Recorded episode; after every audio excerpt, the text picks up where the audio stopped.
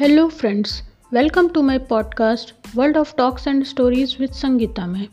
तो मित्रों, आज मैं आप सबके लिए रामायण से एक बड़ा ही सुंदर प्रसंग, राम सीता का प्रेम लेकर आई हूँ।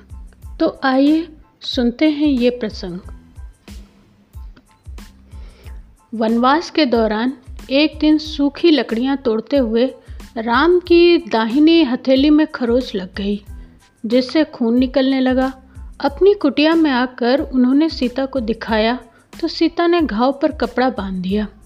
उस दिन भोजन के समय राम हथेली से फल खाने लगे तो खाने में हो रही असुविधा को देख सीता ने अपने हाथों से उन्हें फल खिलाना शुरू किया। एक सप्ताह लगातार सीता ने यह क्रम जारी रखा। फिर उन्हें आश्चर्य हुआ कि अब तो घाव से राहत मिल जानी चाहिए। लेकिन अब भी पतिदेव हाथ में कपड़ा बाँध रखे हैं। इस दौरान कई बार सीता ने राम जी से कहा कि मुझे दिखाइए, घाव सूख रहा है कि नहीं? लेकिन राम ने कभी भी हथेली पर बंधा कपड़ा नहीं उतारा। एक दिन सीता जी ने चुपके से राम जी की हथेली पर बंधा हुआ कपड़ा खोल दिया। वह ये देख दंग रह गई कि राम जी का घाव ठीक हो गया था। अगले दिन सीता जी ने राम जी के आगे फल रख दिए और खुद दूर बैठ गईं। राम सीता जी की ओर देखते रहे कि रोज की तरह ये मुझे अपने हाथों से खिलाएँगी। सीता ने उनकी उम्मीद भरी नज़रों में देखकर कहा, फल खाइए, अभिनय मत कीजिए। मुझे सब पता चल चुका है। आपका घाव पहले ही ठीक हो चुका था। फिर आपने ये बात मुझे क्यों नहीं बताई? राम को झटका लगा।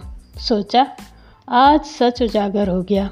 उन्होंने मुस्कुराते हुए कहा, तुम्हारे हाथों से फल खाने में मुझे विशेष सुख मिलता है, और मैं उस सुख से वंचित नहीं होना चाहता था।